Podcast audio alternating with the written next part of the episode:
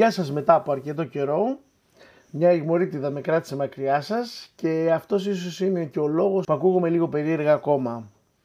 Μια ελεύθερη πυγμαχική κουβέντα έχουμε σήμερα με πάρα πάρα πολλά πυγμαχικά γεγονότα που έγιναν και βέβαια με πυγμαχικά γεγονότα που αναμένουμε.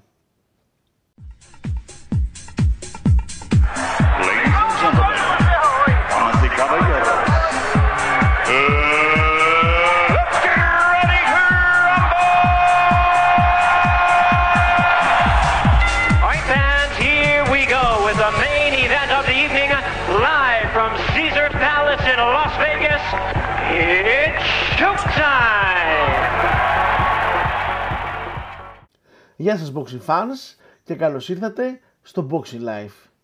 Είμαι ο προπονητής Δημήτρης Παπάζογλου και αυτό το podcast ασχολείται με το άθλημα της πυγμαχίας. Ενδιαφέροντα παρασκήνια από μεγάλους αγώνες, μεγάλες ανατροπές, ιστορικές τριλογίες καθώς και σχολιασμός και ενημέρωση της εχώριας και διεθνής πυγμαχικής ζωής. Κυρίες και κύριοι, let's get ready to rumble!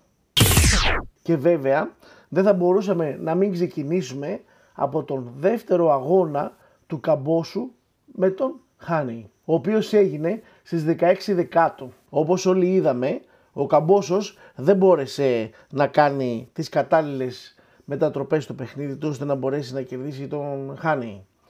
Βέβαια, στο δεύτερο αγώνα κράτησε ένα πολύ πιο χαμηλό προφίλ, πιο σοβαρό, πιο συγκεντρωμένο. Ε, σίγουρα έκανε περισσότερη δουλειά, προπονήθηκε πιο σκληρά. Βέβαια δεν κατάφερε να αλλάξει το στυλ παιχνιδιού που θα μπορούσε να του δώσει τη νίκη απέναντι στον Χάνι. Απ' την άλλη μεριά ο Χάνι ένα στυλ παιχνιδιού που κερδίζει δεν το αλλάζεις βέβαια όπως είναι γεγονός. Κατάφερε με, να αυξήσει βέβαια και τα τζαμπ που είχε, κατάφερε να μειώσει τα σκυψίματα που σημαίνει ότι έκανε κάποιες μικροαλλαγές και βέβαια δεν άφησε κανένα, κανένα, κανένα περιθώριο στον Καμπόσο να ελπίζει για την νίκη στο δεύτερο μεταξύ τους αγώνα. Τώρα θα μου πείτε ο Χένι αξίζει να πάρει όλα αυτά τα ζωνάρια; Κι όμως έτσι είναι, βρέθηκε στην κατάλληλη στιγμή με έναν Θεοφήμο που υποτίμησε τον Καμπόσο. Είδαμε, θυμόμαστε όλοι τι είχε γίνει εκείνο το βράδυ. Έχασε όλες τις ζώνες, άλλαξε μετά κατηγορία. Ο Καμπόσος βρέθηκε με τα ζωνάρια. Κατά τη γνώμη μου δεν θα έπρεπε να τα παίξει όλα κατευθείαν. Βρέθηκε εκεί πέρα ο Χάνη, έκανε την πρόταση, τα πήρε, τα διεκδίκησε ξανά, τα ξαναπήρε, οπότε βέβαια θα μπορούσε να έχει παίξει με Θεοφήμο, θα μπορούσε να έχει παίξει με τον Τάγκ, με τον Καρσία, τους απέφυγε όλους αυτούς προς το παρόν και να που έχει πάρει όλα τα ζωνάρια στη μέση του. Όπως βέβαια καταλαβαίνετε η πυγμαχία δεν έχει να κάνει μόνο με το ταλέντο ενός πυγμάχου. Σίγουρα μεγάλο ρόλο παίζει και το management που ακολουθεί από πίσω. Και στη συγκεκριμένη περίπτωση, όπως είδαμε, ο Χάνη κατάφερε με όχι πολύ μεγάλη προσπάθεια να πάρει όλα αυτά τα ζωνάρια. Λίγο αργότερα στον Οκτώβριο και στις 29 Δεκάτου είχαμε το Λόμα, Λοματζέγκο Βέσες Ορτίζ. Ο Λοματζέγκο επιστρέφει μετά από τους τραυματισμούς και την ήττα που είχε από το Θεοφήμο ε, σε ένα πολύ καλό παιχνίδι, πολύ ενεργητικό.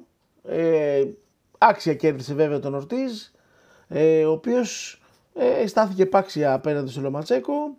Ο Λοματσέκο νομίζω ότι έχει ακόμα να δώσει στο άθλημα. Θεωρώ ότι έχει ένα-δύο αγώνες μέσα του ακόμα που μπορεί να πρωταγωνιστήσει και ίσως, ίσως ξαναπάρει τα, ε, τη ζώνη του παγκόσμιου του αθλητή. Θεωρώ ότι είναι ένα πηγαίο ταλέντο με μεγάλο footwork. Βέβαια δεν τον λες και μεγάλο puncher, αλλά είναι ένας πυγμάχος που δίνει excitement στο παιχνίδι με το footwork, τις αλλαγές γωνίες, δηλαδή σου, αρέσει να τον βλέπεις, δηλαδή όποτε αγωνίζεται όλοι ασχολούνται με τον Λοματσέκο. Θεωρώ ότι έχει ακόμα μερικά παιχνίδια που θα μπορούσε να πρωταγωνιστήσει. Προς το παρόν όλοι τον αποφεύγουν και είναι λογικό γιατί δεν έχουν, δεν έχουν να κερδίσουν κάτι κερδίζοντα το Λοματσέκο. σα ίσα ρισκάρουν κιόλας. Για να δούμε, για να δούμε τι θα γίνει. Νομίζω ότι ο Λοματσέκο μέσα στο 23 κάτι, κάτι θα μας, θα μας απασχολήσει πάλι και ίσως κάνει κάποιες, κάποιες ανατροπές. Για να δούμε. Περνάμε βέβαια και στον αγώνα του Μπίβολ εναντίον του Ραμύρες. Εκεί όπου ο Μπίβολ κέρδισε με ομόφωνη απόφαση. Όλοι θυμόμαστε τον Μπίβολ. Ε, τον προκάλεσε βέβαια ο Κανέλο ανεβαίνοντας με κατηγορία κιλών. Βέβαια εκεί τα βρήκε σκούρα ο Κανέλο όπως όλοι θυμόμαστε. Ε, ο Μπίβολ με το δικό του στυλ, τεχνη, τεχνικός, με πολύ ωραίο τζαμπ, με μέση, με footwork. Ε, νομίζω ότι κέρδισε πάξια το Ραμύρες, ο οποίος και αυτός δεν ήταν ένας πυγμάχος ο οποίος θα μπορούσε κανείς να τον προσπεράσει αψήφιστα. Παρ' όλα αυτά δεν ήταν ο Πάντσερ που είναι ο Μπίβολ και αυτό φάνηκε στο παιχνίδι γιατί έπαιζε πάρα πολύ επιφυλακτικά. Δηλαδή είδαμε έναν ε, Μεξικάνο πυγμάχο ο οποίος ναι μεν έμπαινε και αλλά δεν έβαζε και τόσο πολύ το κεφάλι του στη φωτιά. Θεωρώ ότι ο Μπίβολ θα αποσχολήσει αρκετά ακόμα. Δεν νομίζω να γίνει δεύτερο παιχνίδι σύντομα μεταξύ του Μπίβολ και του Κανέλο. Ο Κανέλο θα πρέπει να κερδίσει κι άλλους πυγμάχους και σε αυτή την κατηγορία νομίζω ότι παίζει ρόλο βέβαια και το, το καλούπι του πυγμάχου, είναι πιο ψηλή, πιο βαργή. Για να δούμε, για να δούμε τι έχει να γίνει. Ο Κανέλο έχει δείξει ότι του αρέσουν τα challenge ε, και νομίζω ότι θα μας αποσχολήσει αρκετά και στο 23. Μιλώντας λοιπόν για το 2023, ένα παιχνίδι μας χαροποίησε ε, ότι θα γίνει μέσα στο 2023 και δεν είναι άλλο από τον ε, Γκαρσία και τον Ντάνκ. Μετά από πολλές ε, διαπραγματεύσεις, διαβουλεύσεις, ε, πού θα παιχτεί το παιχνίδι, ποιος θα πάρει τα pay κτλ. Κλείστηκε το παιχνίδι μέσα στο 2023, αναμένουμε την τελική, την τελική ημερομηνία. Να ένα πολύ ενδιαφέρον παιχνίδι, ε, ταχύτητα εναντίον δύναμης. Θεωρώ ότι ο Γκαρσία, βέβαια θα κάνω αναλυτικό, αναλυτικά σχόλια και αναλυτικό podcast όταν ανακοινωθεί το παιχνίδι αυτό και εκεί θα έχουμε τις προβλέψεις και τις αναλύσεις. Θεωρώ ότι θα είναι ένα πολύ ωραίο παιχνίδι, ταιριάζουν και τα δύο στυλ. Ε, είναι πυγμάχοι οι οποίοι παίζουν, δεν φοβούνται να πυγμαχίσουν και από μεσαία και από κοντινή απόσταση. Σίγουρα θα έχει τακτική, σίγουρα θα έχει ε, ε, τρομερά game plans ε, γιατί και οι δύο πυγμάχοι δεν έχουν χάσει ποτέ οπότε όπως καταλαβαίνετε το 0 ε, πρέπει να διατηρηθεί και από τους δύο. Μεγάλη και αναμενόμενη μάχη που περιμένουμε για τις 4 Δεκεμβρίου η οποία θα μεταδοθεί ζωντανά από τον Ταζόν και δεν είναι άλλη από, το, από τον τρίτο αγώνα, τον Τσοκολατίτο με τον Εστράντα. Ένα-ένα είναι οι αγώνες ε, και σε αυτό το παιχνίδι αναμένεται να λυθούν ε, όλες οι διαφορές μεταξύ τους. Θυμόμαστε βέβαια και τους δύο πυγμάχους, οι οποίοι είναι αρκετά, αρκετά τεχνικοί πυγμάχοι, ε, μοτεράκια θα τα λέγα εγώ, με πολλούς καλούς συνδυασμούς τόσο στη μεσαία κοντινή απόσταση όσο βέβαια και περιφερειακά. Ο Τσοκολατίτο βέβαια είναι ένας παίκτης που είναι, το αρέσει το κορακόρ, του αρέσει η μεσαία κοντινή απόσταση. Πιστεύω ότι θα δούμε ένα τρομερό παιχνίδι, ένα τρομερό παιχνίδι. Στο, στο τελευταίο αγώνα ο Τσακολατίτο για λίγες λεπτομέρειες έχασε το παιχνίδι νομίζω. Θεωρώ ότι έχει ένα μεγάλο δυνατό παιχνίδι μέσα του ακόμα και νομίζω ότι θα είναι αυτό το οποίο θα τον αφήσει πραγματικά στην ιστορία. Αναμένουμε με μεγάλη, με μεγάλη αγωνία την επόμενη εβδομάδα ε, για αυτή την τρίτη αναμέτρηση μεταξύ του Τσοκολατίτο και του Στερτράντα. Σας προκαλούμε να μην τη χάσετε, θα είναι ένα πάρα πολύ ωραίο παιχνίδι, ε, ενδιαφέρον με συγκίνηση και excitement πιστεύω. Θα έχει πολλά κορακόλ, πολλά χτυπήματα, τακτική, θεωρώ ότι και οι δύο πυγμάχοι θα τα δώσουν, θα τα δώσουν όλα. Ένα άλλο παιχνίδι στη βαριά κατηγορία που ανακοινώθηκε και εκεί έχουμε πολλές ε, ζυμώσεις και ανακατατάξεις. Ε, έχουμε τον Wilder ο οποίος κέρδισε στον τελευταίο του αγώνα με τον ε, Χελίνιους και ανακοινώ, ανακοινώσαν ότι θέλει να παίξει με τον ε, Άντι Ρουίς μετά. Ε, ο Άντι Ρουίς και αυτός περιμένει τη δεύτερη του ευκαιρία για, για τον τίτλο.